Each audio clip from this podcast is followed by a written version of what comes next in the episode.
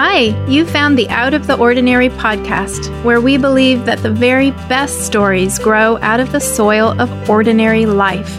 I'm Christie Purifoy. And I'm Lisa-Jo Baker. And a few of our favorite ordinary things in this extraordinary time of global quarantine are FaceTiming with long distance friends, the smell of fresh sheets, and all those overdue library books I have that have now had their fines waived. and Lisa-Jo. mine are headphones, four pairs on four kids, the internet, which is keeping us connected, and my seedlings, my baby seeds under grow lights in the basement. Friends, may you find joy in today's conversation. Get comfy. Here we go. Lisa-Jo, I think the thing I want our listeners to know about these podcasts this morning is that we share them on Wednesdays, but we don't record them that day, right? They're not immediate. we have to have some help um, editing them, putting them together. And so we get together normally and we record, we have conversations, we record several podcasts during this crazy, unusual time of quarantine. You and I are recording uh, virtually, just like everyone else right. is having their meetings on Zoom. Right. It's a virtual black bar. That's meeting. right. So you and I are looking at each other through our computers on Skype. And the great thing about that, I'm realizing, Lisa-Jo, is that we're not we're not having several conversations at the same time. We're just having one by one, week by week, which I think is really great right now with so much happening around the globe, so much happening for everyone in the whole world as we face this virus pandemic. We're able, week by week, I think, to respond to what's actually happening more or less. And I, this is what I mean. I know last week when we talked, you and I said, oh my goodness, next week we're going to share stories from our community. We're looking for funny and hopeful and that, that's what it's all going to be about. And then you and I sat down here across from each other through our computers and basically shared that we don't feel funny or hopeful. Oh. One of us cried. One of us cried. We won't say who. Actually, maybe both of us cried. and that's where we oh. are because this is hard stuff we're living through. And you and I have people in our lives we're really worried for. And it feels hard and it feels heavy. And trying to keep up with our work while schooling our kids and having them home. And it is all really, really hard. And yet, our listeners have blessed us with their stories, and we do have stories to share today. So, Lisa-Jo, I guess this is just me saying I kind of don't know what's about to happen. I don't I know like that, and I think part of what we always want you to know is the conversations you get are 100% authentic. And so, before we began recording, we both were just sitting here almost in silence, not sure how to begin. And and I said to Christie, are, are we okay? Like, what's happening? And she said, I think it's because we don't feel funny. And it was such a relief to say that out loud and say, Oh, today we feel heavy and sad. The weight of the world feels hard. Today we just got the news the US has the most cases of infections in the globe. And I woke up to that news because it was from a text message from my sister in South Africa. And she sent me a screenshot of those stats and they were worried about us. And and then I was worried about my dad, who's 73 and still seeing patients at his medical practice in South Africa. So he's on the front lines in every possible way. And we were worrying about him the way daughters do, trying to control his life and his decisions just in our text conversation this morning. And so it's good to just recognize that with Christie and realize that's where we're at today. And yet at the same time, when we started reading through the messages people had sent us, and they've been sent via email, via social messaging, there was something really powerful about us getting to hold on to your stories this week, that your stories are providing comfort to us. And how wonderful that's what a body does, right? Some days, some part of the body carries the other parts. And mm-hmm. we're just so grateful for this community and for the beautiful encouragement that you sent. Some of your stories are funny and crazy mm-hmm. and ridiculous. Some of them are hard and sad, like our stories have been. And some of them really are holy as you talk about how people are still trying to connect with one another. So we'll do our best trying to share a little mix of that today. And we just wanted to tell you thank you to everybody who took the time to share with us what your ordinary looks like in the middle of these extraordinary times. Mm-hmm. I really, this isn't even, I don't know if it's a story, it's more of an anecdote, but for some reason, I just feel like I want to begin here because um, one of the f- weirder things to me about this whole experience is that my life and my family life and my children's lives is really revolving around food right now. oh my goodness. Why do they have to eat so many times a day, Christie? It, I feel like is. I just let them go feral by the yeah. evening. Like, I'm just like, whatever's in the fridge, good luck with that. Yeah, it's funny. Uh, so I feel like we could tell a lot of stories around that, but I appreciate this one from our community member, Erin. She says, I only buy chocolate milk for my kids as a treat. oh, I've got a lot of things right now to say about treats, but okay, I only buy chocolate milk for my kids as a treat. Well, I bought some before the lockdown. And then accidentally proceeded to pour it on their cereal. I feel like win win win for all the kids in that situation.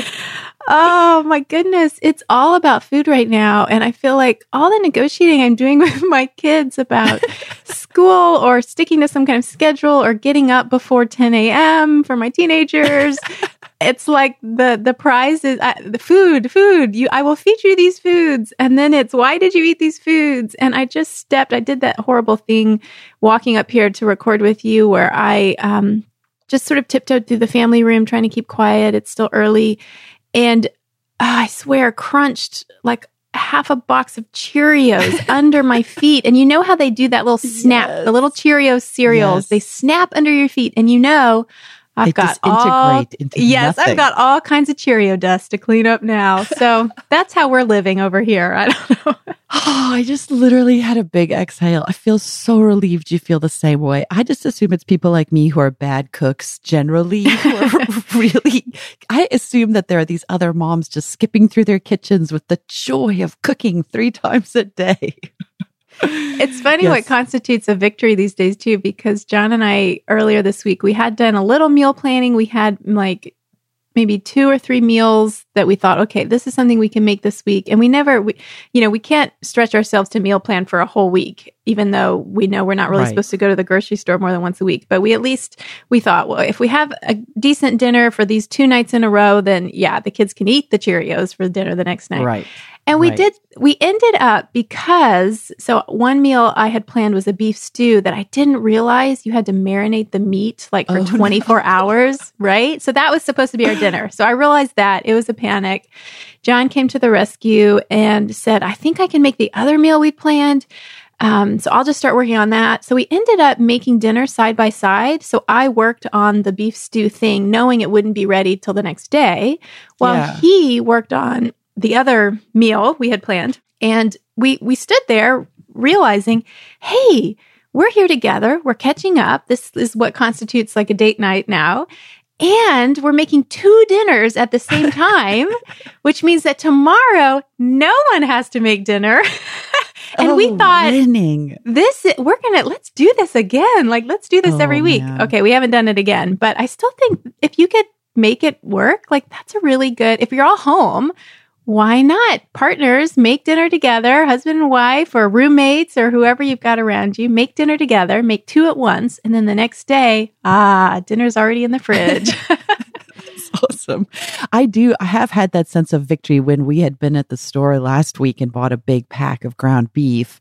I had the momentary victory because we cooked all of it and then one night used it for tacos. And then the next night I made shepherd's pie. And I was so nice. proud of myself. I was like, look at me. I kept telling my whole family, look at me. I cooked two meals. Two nice. Meals oh, so good. Lisa-Jo, I oh, also really funny. relate to this sort of food related one from Laura. She said at the start of the quarantine, I carefully meal planned and stocked up on groceries. I felt prepared. Laura, I can relate. The very next day, my husband left the house suddenly over his lunch break because he felt we needed a couple more grocery items. What were the two items he felt we so desperately needed? Soda and ramen noodles. and he wasn't able to find ramen, so he bought a can of soup that we already had in our pantry. The kids are doing great, but my husband is going a little nuts not being able to pop over to the store whenever he wants something. Laura, this is what is happening in my house. I am married to an Enneagram 7 joy loving extrovert. His favorite thing is to pop out to the store for just one or two things and have a meaningful conversation with the checkout clerk.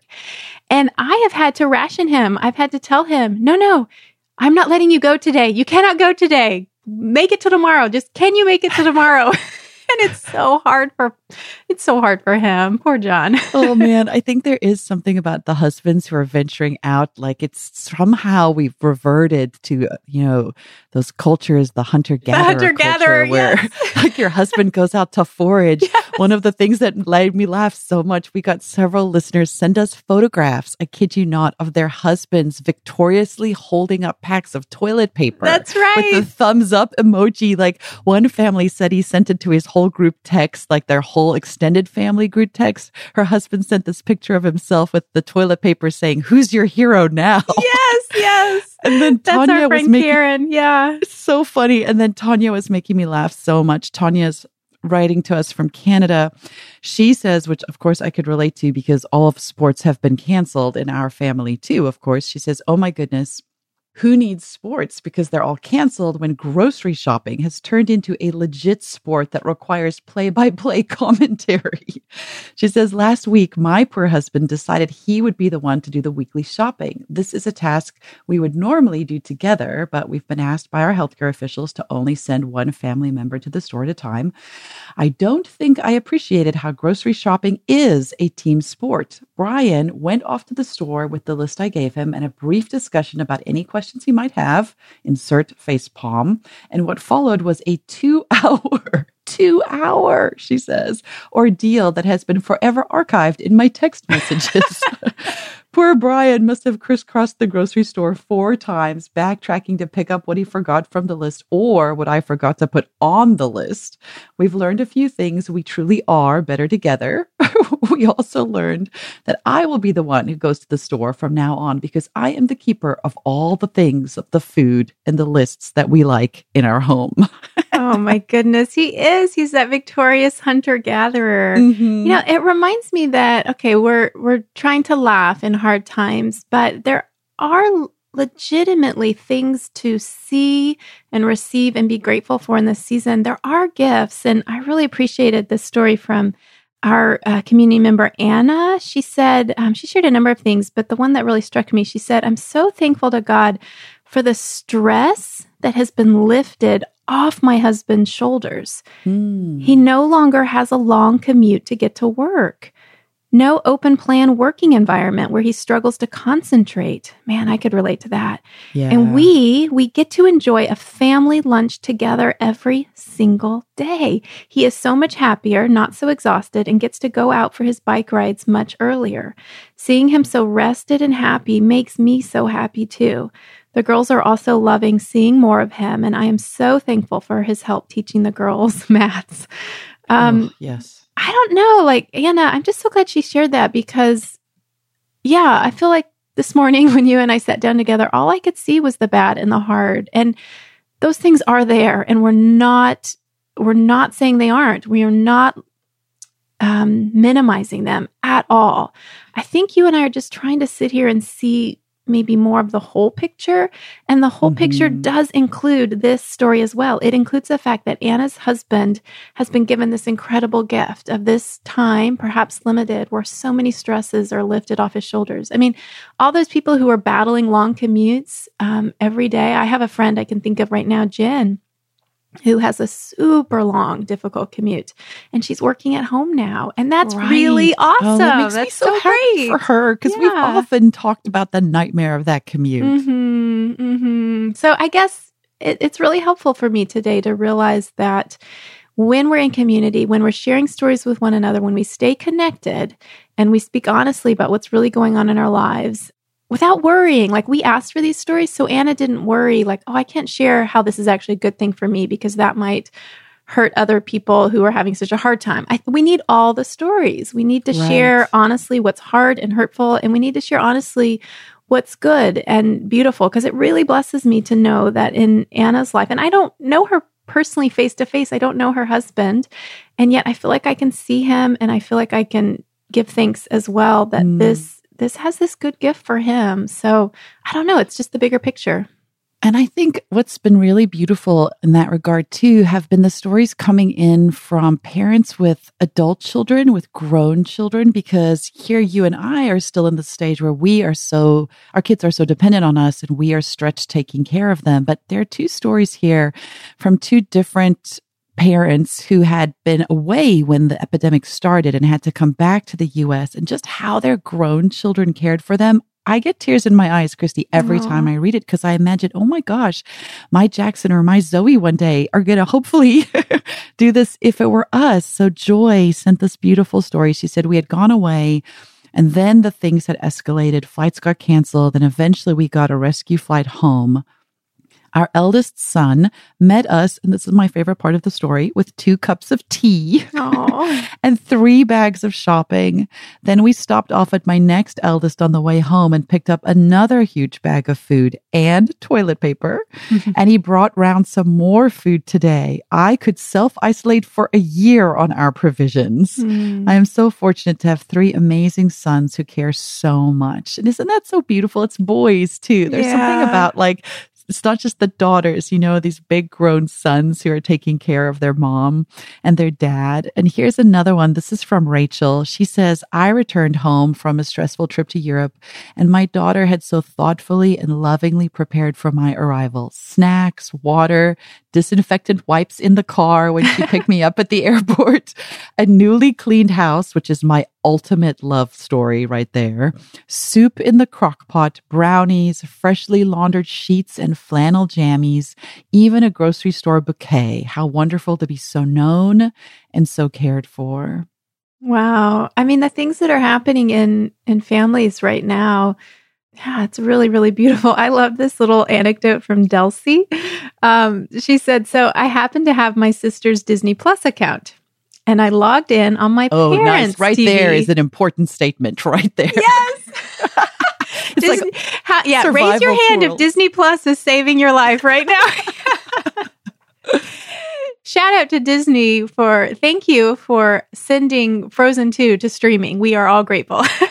Oh my goodness. um, so but grateful. Dulcie says so she logged in on her parents' TV. So she is um, an adult child, but she is with her parents. And so um, she said, It's been such a joy to experience cartoons with my dad.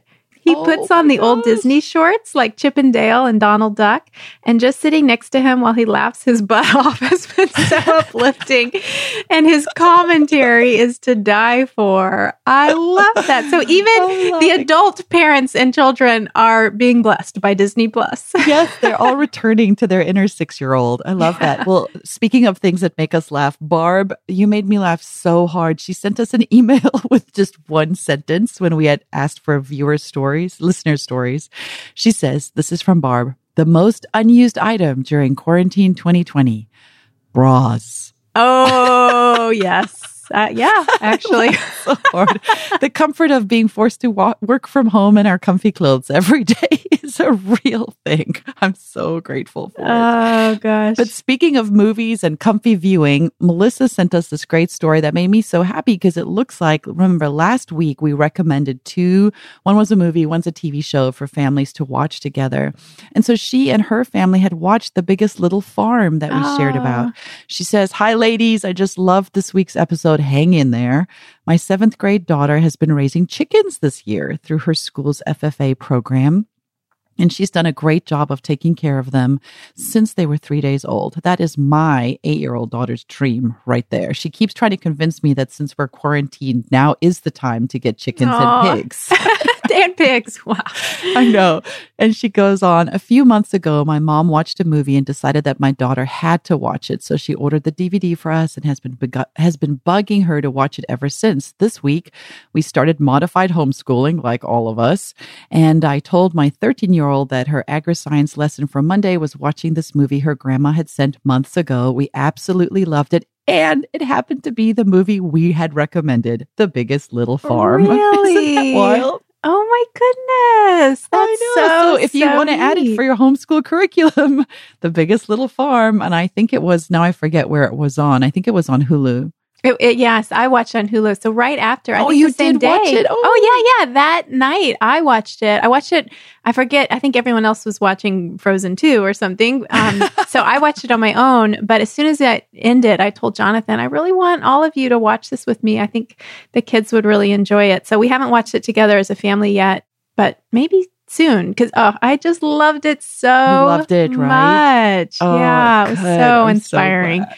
So yeah. And it reminded me because, of course, you had said this last week that it makes you just want to go out and dig in the dirt and be outside. And it made me Right. extra grateful that at least where I am here at Maplehurst in Pennsylvania, all of this, you know, this hard new reality is exactly coinciding with the arrival of spring. I mean, Yeah. exactly. So the first big sign of spring here at Maplehurst is when the huge old saucer magnolia blooms. And our first week of quarantine is exactly when those blooms started to open. And right now, I'm actually I'm I'm turning away from my microphone and peering over my shoulder out the little office window here on the third floor, and the whole window is just filled with silvery pink flowers from this tree out Mm. there.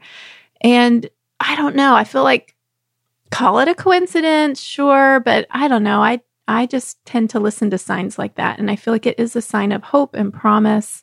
And um, and so yeah, watching that documentary, I was so grateful that it is spring and I can get out and and do some work in the garden, and um, that just feels that's always a good gift, but that is an extra good gift at this I time. agree. I mean, I I feel like it's one of the ways I, I always tend to look at the world in all these deeper levels as, you know, some days we are we tend to it more than others. But when we think about what's happening on a spiritual level, you know, and we Mhm. imagine the forces at play, and it just feels to me there's a darkness we're fighting against.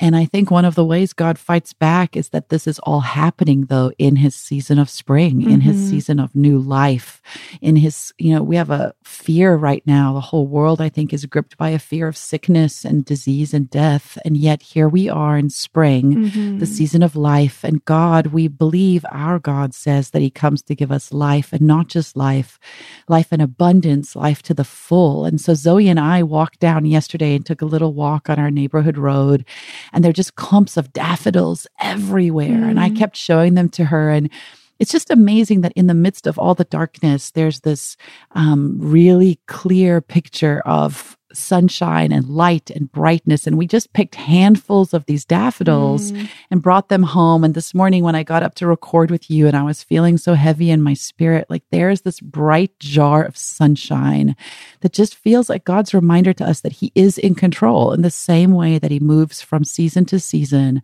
The whole earth moves with Him and His created order. It was a reminder to me on the days that feel out of control that God is never out of control. And any sense of Mhm. control I've had in the past has been an illusion. And I have to trust the creator the way the daffodils do. Yeah. I feel like I've realized this week that sickness is chaotic. Mhm. Life at home with all these kids is chaotic. But God's love, the love that animates everything, that holds the whole world together, that is right now holding you and holding me and holding everyone, is the opposite of that. It is not chaos, it is stillness and it is Mm. deep rootedness and it is I don't know, it's movement, but it's not chaotic. It, it like you said, it goes before us. It knows everything that's coming before we do and and we can rest in it. And um I'm just feeling that seesaw tension a lot right now, kind of up and down, feeling the chaos because it is right there. It's like those disciples on their boats, you know, and the storm is there and the waves are high and the boat is rocking. And yet there is Jesus sleeping at the end of the boat and showing us what is possible. It is possible to rest. It is possible to to be still. It is possible to um, go on believing and having hope and having faith. And um, Mm. I don't know. Maybe that'll be the emblem for me going forward. On the one hand, my saucer magnolia in full bloom, and on the other, that image of Jesus asleep in the boat. Um, I want to rest like that and trust like that without denying that these waves are high and they are scary and and that, that that's a hard place to be. And I think what's been hopeful for me too is just stories from around the world. You know, I know we've all seen those viral video clips of people having, you know, opera singing from their balconies in Italy, or I saw one of a guy leading a Zumba class, you know, from uh-huh. his apartment and all the other people participating. Like, um, we've received multiple stories from different listeners of you know, kids who've had birthdays and then friends who've driven up and stood outside the houses and danced and left balloons or chalk messages on driveways. But there have also come stories from other parts of the world, even to us. We got a beautiful email from West Africa, from Senegal, from Ewan, and she's actually from Holland originally. And she and her husband are storytellers and filmmakers, and they live in Senegal. And she sent us this beautiful story that she hoped would give us hope. She said it was beautiful and funny. One of their coworkers had traveled by plane from Senegal to Mali just weeks before the African government started to take rapid action to stop the spread of the virus. She said the day our French coworker found out his flight back home to Senegal was canceled, he quickly bought a bus ticket that would take him hopefully 24 hours instead of the two hour flight back home to Senegal. And he said, well, bus trips in Africa are not so secure or as reliable as they are in the West, which I know from firsthand experience. And after just an hour of driving, the bus stopped because of lack of maintenance and just kept stopping and stopping. And the fifth oh. time they were stuck along the side of the road. They got their luggage. They started walking to the nearest town and praying and asking God for help. And after they prayed, two men stopped beside them and gave them a lift in their car. And then they found another bus. It's kind of like trains. What's that? Oh, Planes, oh, trains, train, and automobiles. Yes. it's like one of those crazy movies. And they basically just kept moving from bus wow. to bus, from hitchhiking car to the next person over and over again, there were so many different people who stopped to help them. And what I love about this is when they had found this empty bus with destination Dakar, they convinced the driver not only to take them, but to drive back and pick up the passengers from the original bus. And those passengers were so surprised and grateful that our coworkers came back and got them. Isn't oh. that so beautiful? Oh, I so love they had it sort of leapfrogged their way and finally ended up in an empty bus and had it come back and pick up everybody to drive all of them together. And man, Christie, that attitude of remembering to love our neighbors as ourselves, right? That ability to keep thinking of other people. What does it look like to celebrate other people? And so, yeah, Beth was one of the ones who shared about a birthday party that got celebrated by neighbors who came over and they had people drive by their house all day just honking. so he would know it was for him for his birthday. and then our friend Amy had shared too about just going outside and drawing chalk signs on neighbors or family members' doors steps to let them know that they they're loved and they're still seen and celebrated. Oh, it is. It's so beautiful. And these are the kinds of beauties that now's the time to see them. It, they aren't available to us in, in other times. I um so Elizabeth, uh, a listener responded, and um, she has eight siblings apparently. So they have this family text group going, which I feel like a lot of us can relate to. Right. You've got your family, I've got my family text, you know, WhatsApp conversation going. So they have this, and she shared a couple of great things that they've been doing together. Um, but this really struck me. She said one day we passed around riddle puzzles. So that's fun. Oh, I like that. Yeah, trying to guess the answers. And she said a favorite was this What statement makes a sad person happy and makes a mm. happy person sad? And the mm-hmm. answer is this. Actually, let me say it again because this is really profound, I think. What statement makes a sad person happy and makes a happy person sad? The answer is this too shall pass. This too shall oh, pass. Oh, wow. So I yeah, right? I love that because sickness and death and all the really hard awful stuff, it will pass. But at the same time, you know, Anna's husband who's home without a commute and having lunch every day with my family, the things that are really good, the blooming tree outside my window, it's so ephemeral. Here today and gone tomorrow, um, it too will pass. So I, I just want to pause and say, oh my goodness, this is a good gift for today. And it's just for today because it won't be here mm-hmm. tomorrow, but it is a good gift for today. Oh, what a wonderful line to end on. I think, Christie, mm-hmm. this too shall pass. I'm mm-hmm. really going to hold on to that this week. When my kids are screaming, I will say, this too shall pass. Yes. When they're being delightful and snuggly, I'll feel sad and think, oh no, this too, this shall, too pass. shall pass. What yeah. a powerful statement to think about. And I just want to take a moment to thank everybody who took time to yeah. share your stories. We weren't able to share all of them today on the podcast, but we've read all of them. Yes. So they've really crawled up into our own hearts and become become part of our story. That's what it means to be a body, right? Mm-hmm. We carry each other's stories, we carry each other's hopes and tears and joys. And we walk together this really strange, unknown path of what the future holds. And I guess under the banner of the banner of God's love and his promise to us. And yet those words too, that this too, this too shall pass. Mm-hmm. This too shall pass. And one day, hopefully soon, Lisa-Jo, you'll be back here at Maplehurst and we will record face to face because this too shall pass. If you enjoyed today's conversation, won't you take a moment right now, open up that podcast app and look for the subscribe button right next to our podcast profile image. And we think this podcast is best enjoyed with friends. So tell a friend click share episode in your podcast app and send a friend our link.